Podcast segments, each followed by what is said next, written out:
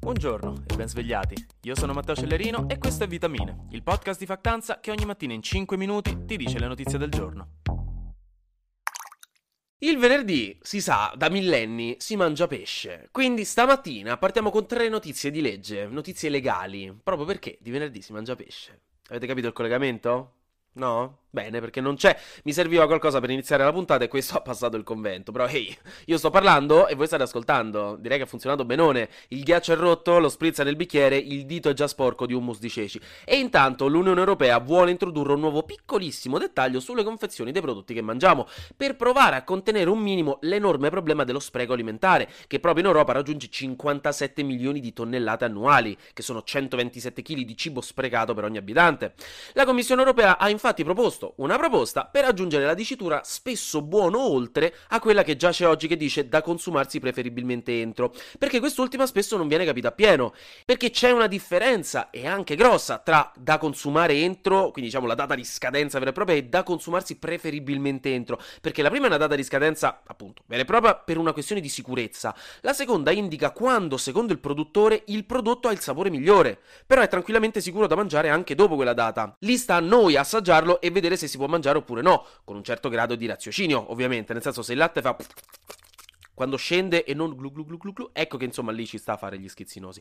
Però appunto molti non conoscono la distinzione, quindi introdurre la dicitura spesso buono oltre più la data aiuterebbe moltissime persone a capire che cosa mangiare e non sprecare più tutto il cibo che sprechiamo oggi, ma pure al supermercato, eh, nel senso quindi insomma top. Poi è evidente che le alte sfere del governo georgiano ascoltano vitamine come prima cosa alla riunione mattutina appena arrivati in ufficio, perché il governo di Tbilisi, ha annunciato proprio ieri che non porterà avanti la proposta di legge che aveva causato quelle proteste così agguerrite di cui vi avevo parlato ieri.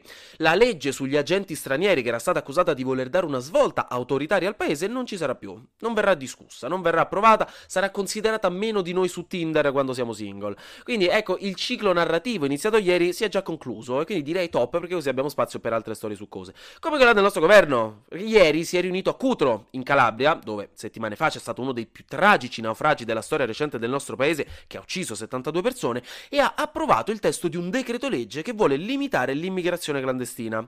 Questo testo è una novità abbastanza novitosa, perché va a creare letteralmente una nuova fattispecie di reato per chi causa l'immigrazione clandestina in Italia, il reato di morte o lesioni gravi in conseguenza di traffico di clandestini, che porterà dai 10 ai 30 anni di carcere. E in generale tratta allo stesso modo sia gli scafisti, che sono quelli che guidano le barche, che i trafficanti, che sono quelli proprio a monte che organizzano il traffico di migranti e staccano i biglietti della crociera, per intenderci.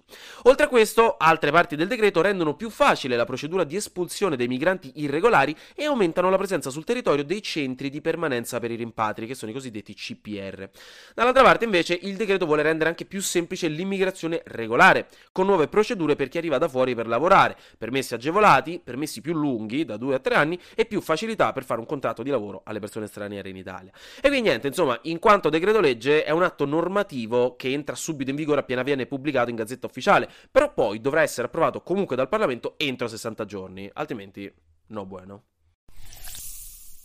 Restiamo in tema legale, ma spostiamoci nei nostri adorati, calmissimi e sempre così sobri Stati Uniti, dove succedono sempre le cose più magiche e drammatiche, ma alla distanza giusta per noi che adoriamo il gossip, però quello degli altri. È come nella metro, no? Che origliamo la conversazione telefonica della vicina di posto che sta praticamente piangendo perché la sua ragazza l'ha tradita con sua zia, e noi iniziamo a empatizzare, a emozionarci, no? Nel senso prenderemo una spada nel petto per questa povera creatura. Però ecco, meno male che sta cosa non è successa a noi, perché noi abbiamo già i nostri problemi così, capito? Comunque, stavolta volta nulla di grave, in realtà negli States solo un piccolo retroscena molto interessante che continua a dimostrare l'ipocrisia matta e assetatissima di attenzione che caratterizza da anni il giornalismo e i giornalisti di Fox News, storicamente associati a una disinformazione molto aggressiva e sfacciata, specialmente negli Stati Uniti, anzi quasi esclusivamente negli Stati Uniti, e una ricerca dell'emotività della parte più estremista e complottista appunto dell'elettorato statunitense.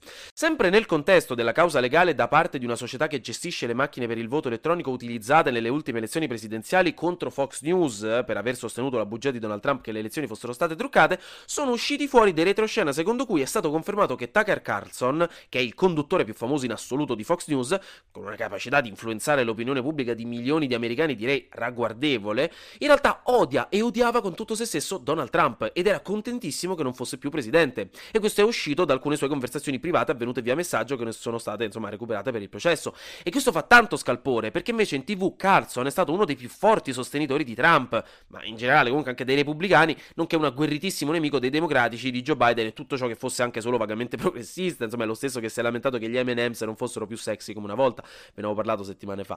E quindi niente, nonostante il suo appoggio assoluto a Donald Trump quando era presidente, nel presidente repubblicano, in realtà Tucker Carlson lo odiava e non lo riteneva un buon presidente per tutto questo tempo, nel senso, tutto questo a riprova di come la retorica di Fox News sia pesantemente influenzata dalla necessità di attirare a sé più audience possibile, quindi non ricercando veramente la verità dei fatti, ma semplicemente dicendo quello che è necessario dire per continuare a partecipare alla culture war tra destra e sinistra e in ultima analisi fare soldi fondamentalmente. Mm-hmm. Flash News. Alla cerimonia degli Oscar, che saranno nella notte tra domenica e lunedì, non ci sarà il videomessaggio di Zelensky per il secondo anno di fila, visto che l'organizzazione glielo ha rifiutato, nonostante il presidente ucraino abbia parlato ai Grammy, ai Golden Globes e al Festival di Cannes. Agli Oscar no, e a me piace immaginare che sia perché, essendo un evento con più narcisismo di un mito greco con un uomo che affoga in un lago, nessuno degli attori ospiti voglia che gli vengano tolti preziosissimi secondi di telecamera, d'altronde si sono fatti sbiancare i denti con grasso di cuccioli di fuoco apposta, sarebbe uno spreco.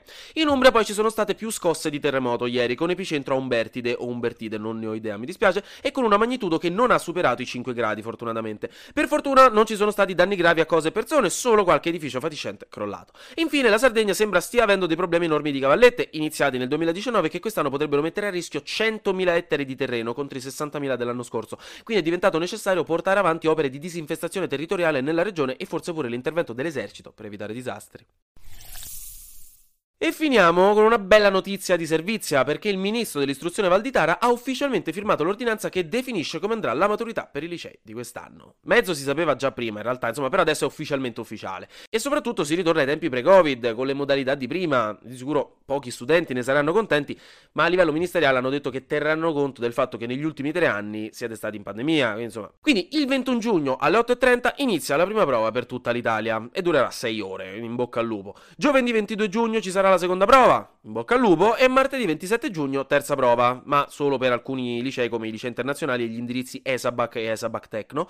E poi insomma ci saranno anche la prima prova scritta suppletiva, che è una prova scritta supplementare nei casi e negli indirizzi in cui sia prevista, il 5 luglio.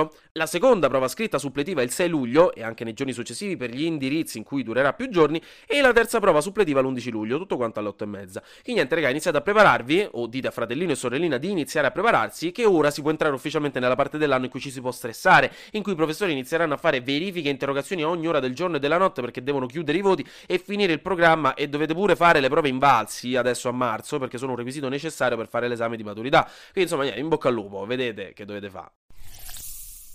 Anche oggi grazie per aver ascoltato Vitamine. Noi ci sentiamo lunedì perché sarà successo di sicuro qualcosa di nuovo e io avrò ancora qualcos'altro da dirvi. Buona giornata e buon weekend.